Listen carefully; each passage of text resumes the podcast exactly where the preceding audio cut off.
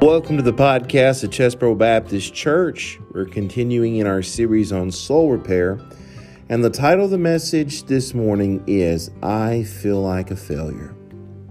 Please enjoy.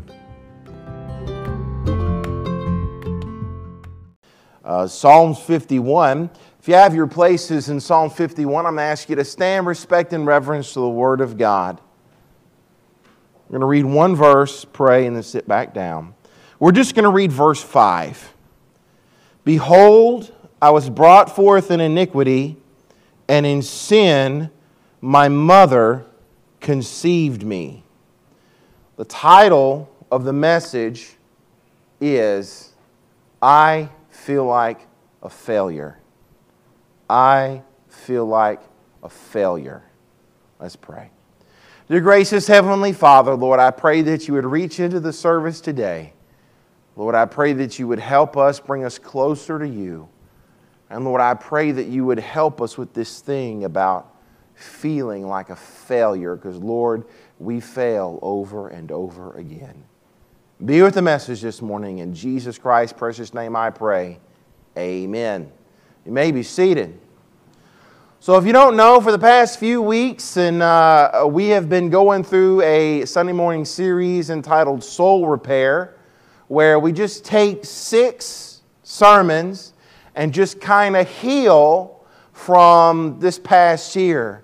Heal from all the corona and, and just heal from all the everything we went through over the past year, so we can refocus, reinvigorate, remotivate, and move forward in service for the King. Now, we've went over several topics in this series, and this this morning, this is going to be the last message in this series, and it is called, I Feel Like a Failure. Let's read our scripture one more time. Behold, I was brought forth in iniquity, and in sin my mother conceives me. When my wife told me that I was going to be a dad, it was one of the greatest moments of my life. Until I found out it was going to be a boy, then forget about it. And when I found out the second one was going to be a boy, I mean, listen, I was like, I've had my boy, now if I have a girl, it's okay. And then I heard two boys, I was like, yes. You know, the typical guy, want boys. And when I, when I heard I was going to have my boys, I was just so excited. And then they came out, and guess what? They're little sinners. They lie, and they cheat, and they steal, and they whine and complain, and because they're just little sinners. That little girl back there is so cute, but she's a little sinner. She's just a little cute, photogenic sinner, okay? That is, that is what she is. And when you have kids, it brings in the reality of sin. But before we go pointing fingers at the kids, we're sinners too. We are sinners too, and remember, we're bad sinners, and we fail all the time. And to be honest with you, I have failed before as a parent. I've made mistakes as a parent. I've failed as a parent. And, and, and I can't tell you how many times I've made a bad call, how many times I've gotten mad over something that was insignificant that I really shouldn't have gotten mad over, how many times that I've, I've punished the wrong child because I made the wrong call. I have failed as a parent before. You know, how often do we fail? And then we try to cover it up with another failure. And we fail, and then we try to cover that up, and we cover that up, and we try to cover that up, and before you know, this thing snowballs and gets away from us. Maybe at work, you fudge the numbers a little bit. Well, so your boss won't get on to you. Well, then the next time, you got to fudge them a little more. And you got to remember what you said the last time. And it just failure on top of failure on top of failure. And then it becomes one mistake after another mistake after another mistake. Maybe you've fallen into an addiction. And instead of dealing with the addiction, you let it go. And it ended up hurting your family. We all fail. Today, tomorrow, or the next day, we will fail. And what I want to do this morning is I'm going to look at Psalms fifty-one, and I want to talk about what happens when we fail. And I'm talking to people today in this church building, you feel like a failure. Let me tell you something. The Bible is full of failure. Abraham lied. Sarah doubted. Jacob deceived his own father. Moses, we've heard of Moses. Moses was a murderer. Elijah, that great prophet, he ran in fear. Rahab was a prostitute. Job lost everything he had. Talk about a failure. Peter denied Christ. Paul persecuted Christians. And then the man of the hour, old King David. Man, we spent this whole series in Psalms because David knows what we're going through. And, and if anybody has ever failed, it has been King David. King David, he failed miserably, and then he tried to cover it up with more failures and more failures, and it's just become one mistake after a bigger mistake after a bigger mistake. No, up until the age of fifty years old, David was a pretty good king. Up until the age of fifty years old, David uh, was a very, very successful king. He had tremendous success. Then in Psalms eleven one it says, "Then it happened in the spring, at the time when the kings go out to battle, that David sent Joab and his servants with him and all Israel, and they destroyed the sons of Ammon and besieged Rabbah. But David stayed at Jerusalem." That's failure number one. Failure number one is David stayed at home when he should have been out leading wars. You see, the springtime was the time to go out to battle. You see, in the Near East, when it was springtime, the weather was really good, and so it was a good time to go out. Uh, another thing that helped is during the springtime, there's food everywhere. So as you're traveling down the road, there's food growing everywhere for your, your troops to eat. And so there's food everywhere. But David, it was the time of the year when David was a king and he was supposed to go out to battle, but he abandoned his purpose and he got lazy and, and he lost focus and he doesn't, he didn't do what he was supposed to do. And that was failure number one.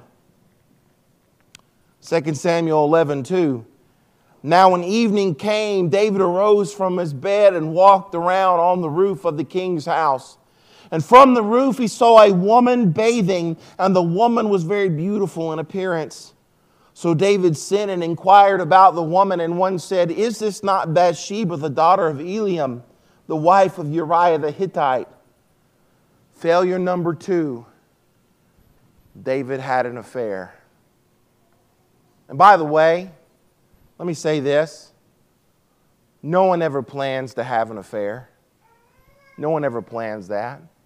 Two people don't go to their wedding and get married and you say, "Guess what? Our plan is we're going to get married and we're going to have a couple of really good years together. We're going to have a couple of really cute kids. And then sometime in the not so distant future, one of us is going to have an affair and ruin everything. We haven't decided which one it's going to be yet, but that is our plan." No couple ever said.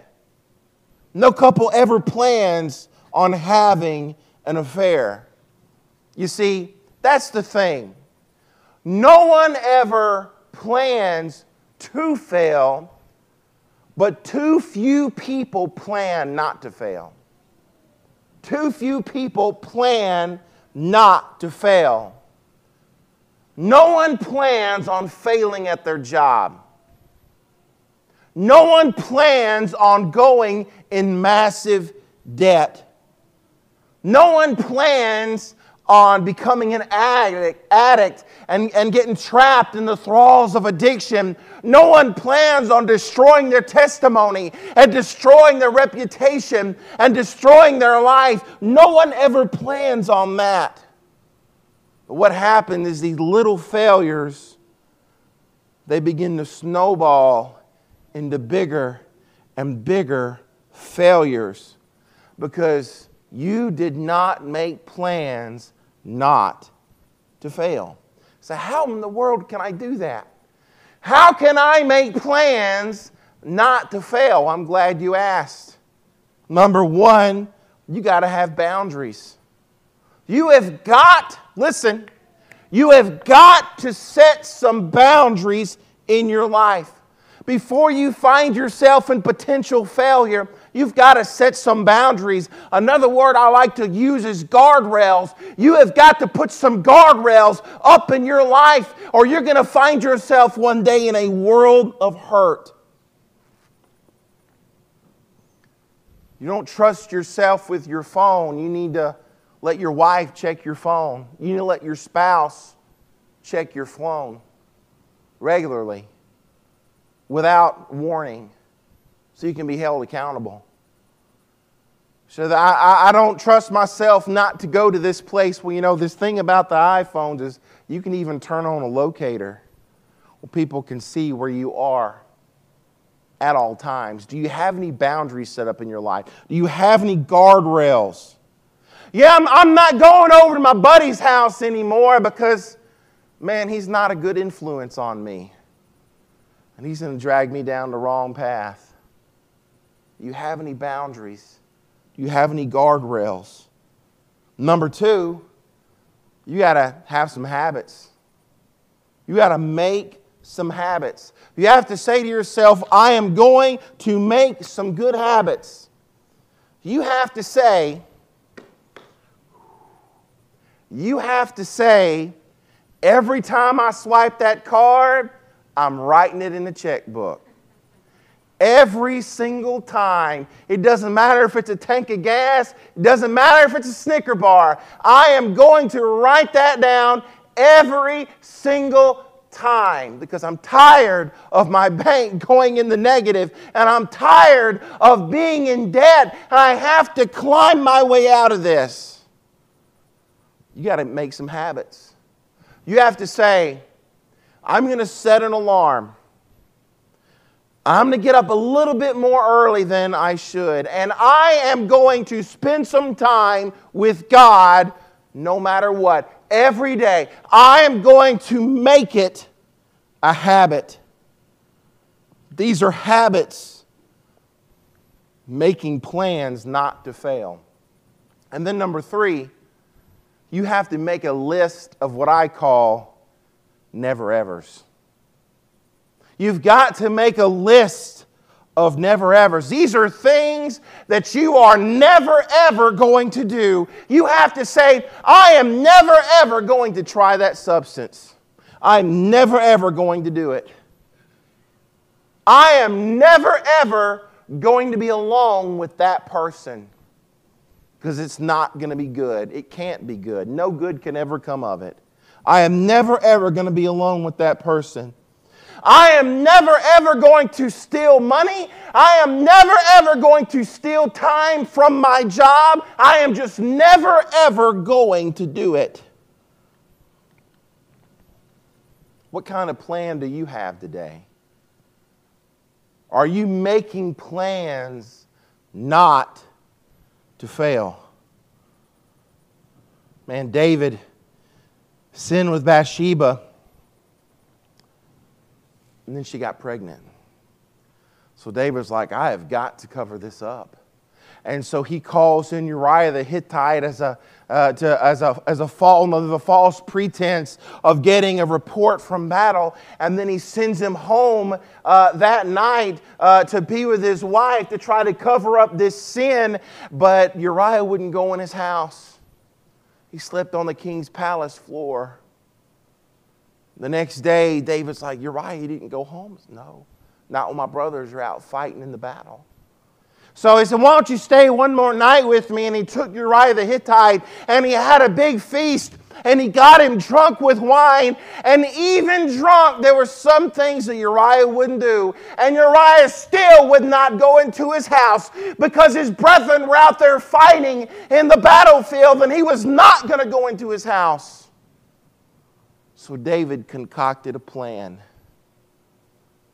And David wrote a letter sent by Uriah's own hand to Joab. And, the, and Uriah had no idea that he was carrying his death sentence. And he went and gave the letter to Joab. And the letter to Joab said, put Uriah in the, in the hottest, fiercest part of the battle, and do not pull back until he is dead.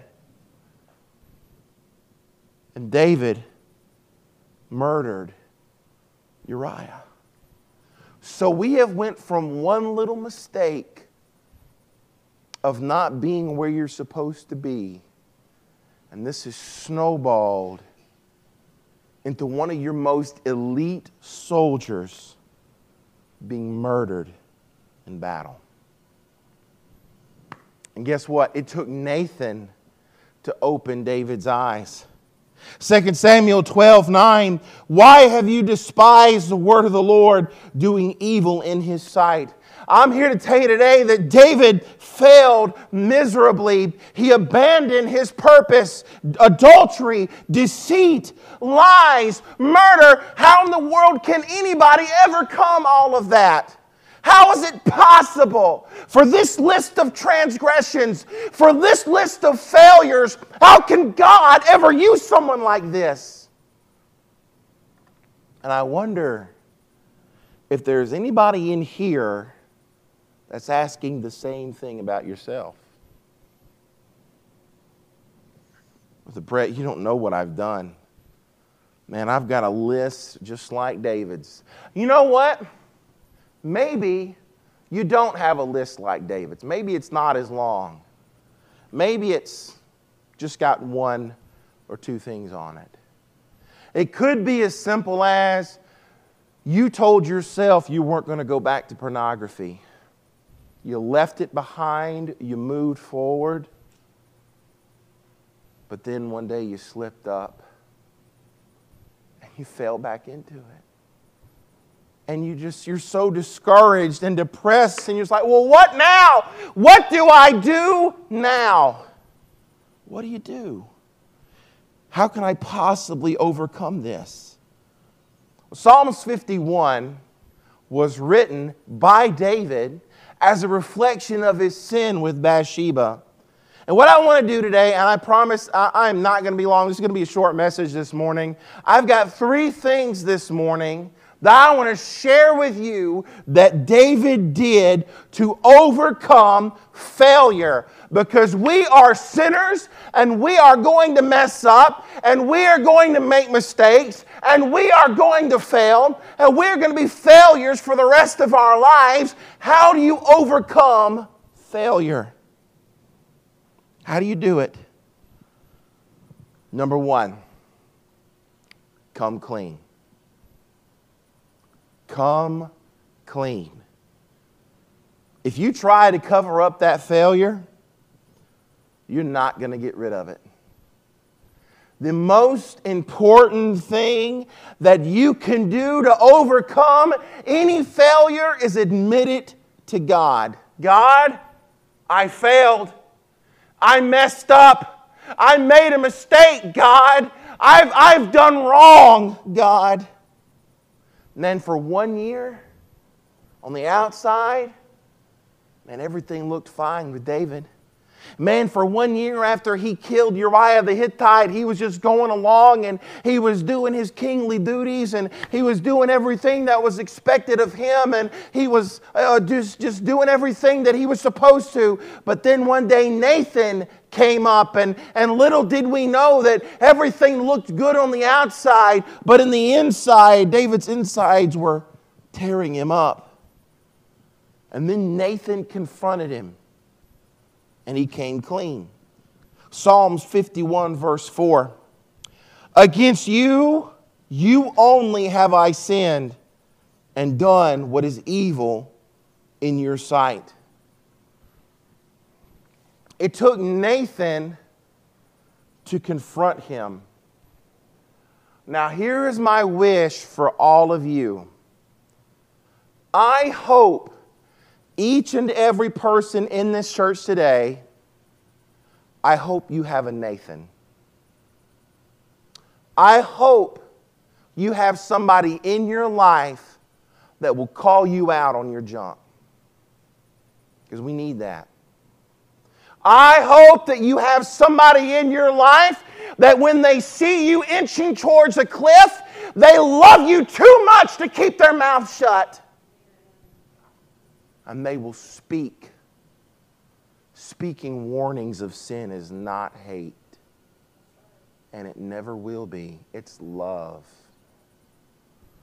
I hope you have somebody in your life that loves you that much, that will, that when they see you inching towards a cliff, they will speak up because they don't want you to go over the edge. Now look, it took David some time to come clean. And man, I can relate to this, because when I mess up, I don't want to confess it. I don't want to deal with it. I want to just put it in the back and forget about it. I don't want to deal with it. I procrastinate as much as I can. Why? Because it's embarrassing. Admitting your failure, admitting your mistake, it's embarrassing, and it's actually destructive. It's embarrassing and, and, and it's destructive when we admit that we've messed up. It's not easy to admit that we failed. It is so hard to come clean about it until you get caught. And when you get caught, and it's easy to come clean, maybe you should come clean before you get caught. Tiger Woods was on track to being one of the greatest golf players that ever played the game. You see these, he was just good. You see these Nike commercials where he just bounces the ball on his club, and he is, and then he hits it in the air. And Tiger Woods was amazing. Tiger Woods was on track to getting Phil Mickelson's record and winning the most uh, major uh, tournaments in a row. He had won five major tournaments five years in a row, and he was on track uh, for his whole life. Uh, which is, he was on track to be one of the greatest golfers who ever lived, until one morning in two thousand nine when he crashed his Escalade into his neighbor's house. And his wife reached in the Escalade and dragged his drunk, high, out-of-it body into the street to wait on the police to get there. And then it all came out. And what all came out about Tiger Woods is he had had affairs all over the country. Addicted to pills, addicted to prescription medicine. And they just recently did a documentary where they interviewed Tiger about this. And he said, I had all the fame, I had all the money, it was so easy to get these things. And I thought it was owed to me. I thought this is my reward for all the time and all the effort that I've put into being the best. I thought all of these affairs and all of these drugs and all these binger parties, I thought this was my reward for all the hard work that I've done. Now listen, he tr- and he, he just tried to cover it up until he couldn't cover it up anymore. Now, we may not have the money and the fame that Tiger Woods has, but we are still tempted to think we can cover up our failures. We're still tempted to think that. So listen today, don't cover it up. Don't excuse it. I'm telling you, come clean. Admit it. Confess it today. But some of you won't. Some of you won't do it. Right now, you are feeling the Holy Spirit conviction to admit this and to admit it to God and talk to God about it and get it out there and say, yes, this is going to be the last day. I am going to confess it today. But you may feel the Holy Spirit conviction, but you are not going to do it. Listen, I know it's embarrassing. I know it's destructive. But I'm telling you, you will never overcome this failure if you do not come clean. Say the same words that David said. Against you and you only I have sinned and done evil in your sight. See, it is only when you bring your sin out of the darkness into the light, that it, that it loses its grip on you and it loses its power over you. You have to bring it from the darkness into the light. And it's not just one thing. It's, this, this isn't just a one-time thing. This is an everyday thing. And it's not just the big things. It's the little things too. You have got to bring these sins into the light. You've got to come clean. Oh, but this is the hard part. I hadn't got to the hard part yet. This is the hard part. You have to come clean to the people that you failed against. That takes guts. That takes a lot of courage. But you over want, if you want to overcome it, you got to come clean. Number two, you got to ask forgiveness. You got to ask forgiveness. Let's go to verse one and two of Psalm fifty-one. Be gracious to me, O God, according to your loving kindness, according to the greatness of your compassion, blot out my transgressions. Wash me thoroughly from my iniquity and cleanse me from my sin. You know, it's one thing to admit that you're wrong. It's another thing to go to God and ask for forgiveness. I know married couples in here, I know y'all never fight. I know you never, ever have an argument. But on the rare occasions that you do, you fight and you go at each other, and then the fight's over and everybody gets quiet. And then somebody, somebody's got to say, I'm sorry. And it's usually, man, no. Um, but just a joke. Lord, I apologize for that there. Somebody has got to say, I'm sorry. Somebody's got to do it. Your relationship's not going to move forward if you don't. Somebody has to say, I'm sorry. Somebody has to apologize. Now look, I know you love your spouse, but I can guarantee you that the love you have for your spouse pales in comparison to the love that God has for you. And when you mess up, somebody's got to say, I'm sorry.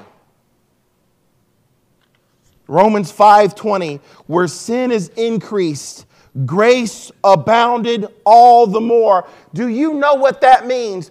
That means that God's grace is greater than your worst failure. Write that down. If you did, if you have trouble with this, that's something you need to write in your in the margin of your Bible. That, that God's grace is greater than your worst failure.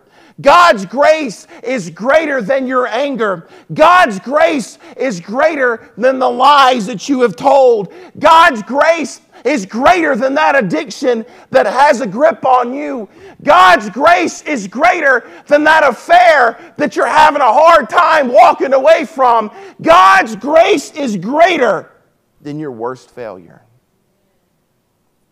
Verse seven, purify me with hyssop, and I shall be clean.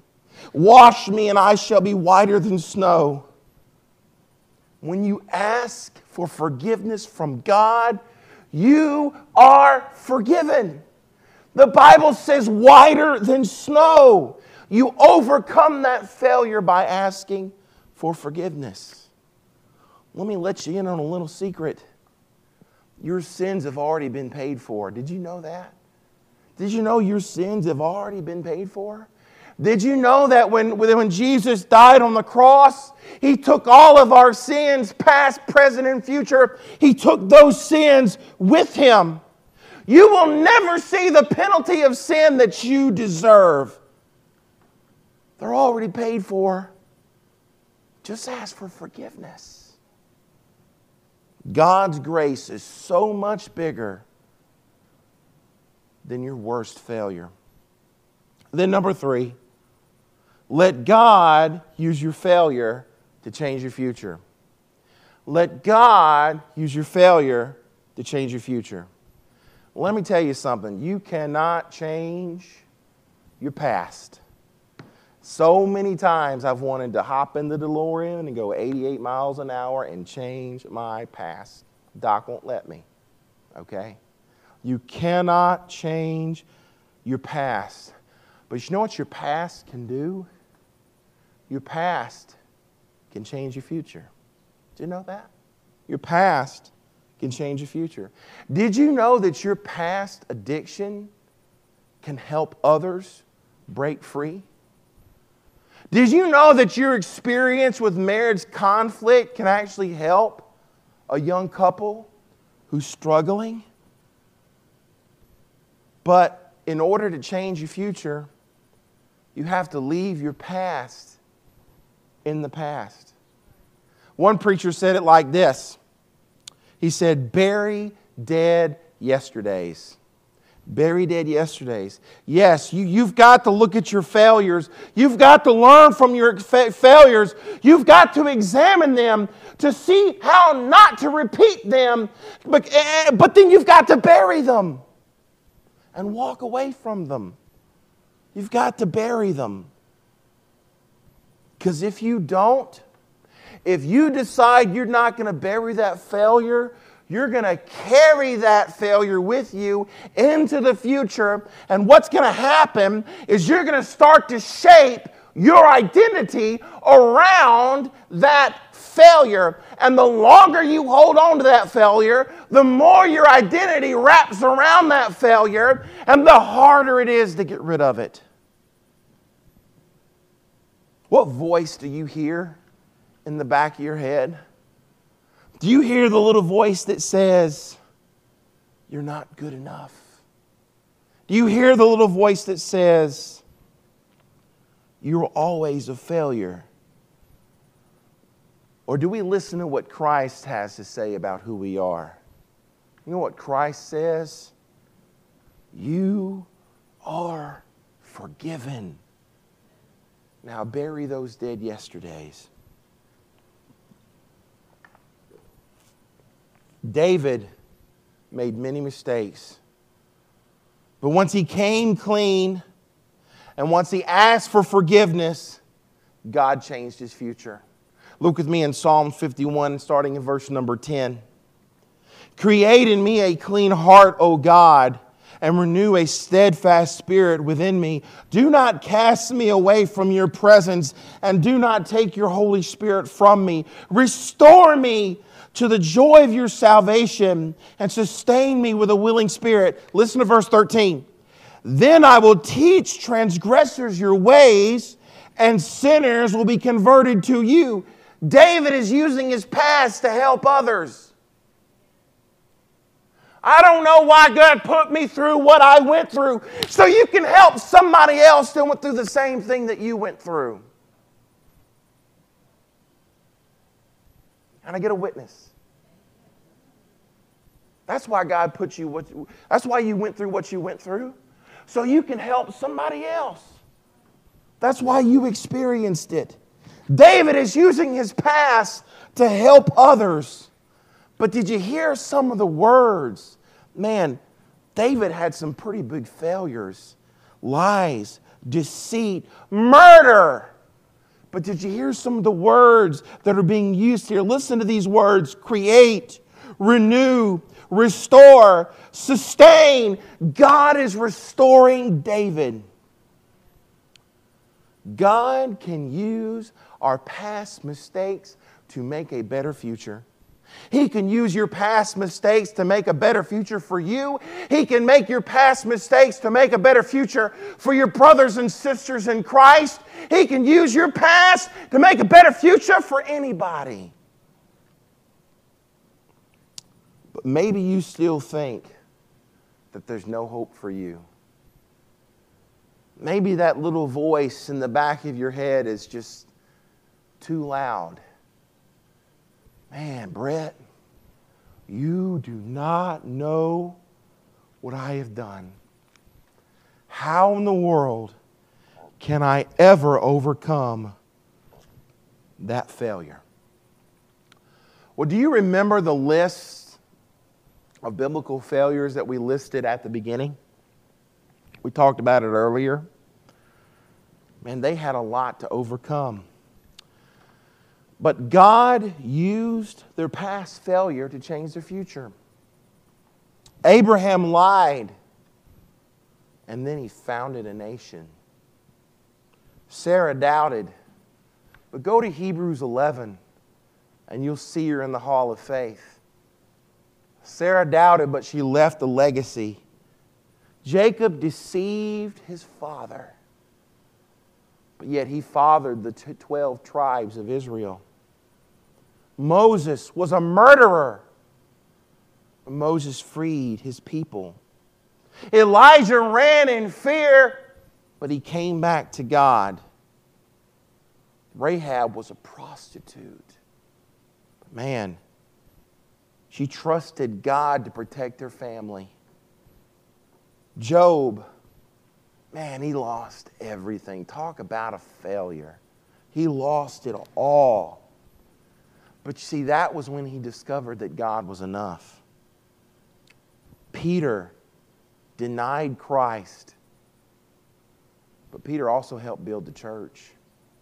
You're in this building today because of some of the things that Peter did. Ultimately, what Jesus did. Paul persecuted Christians, but he also spread Christianity more than any other person in history.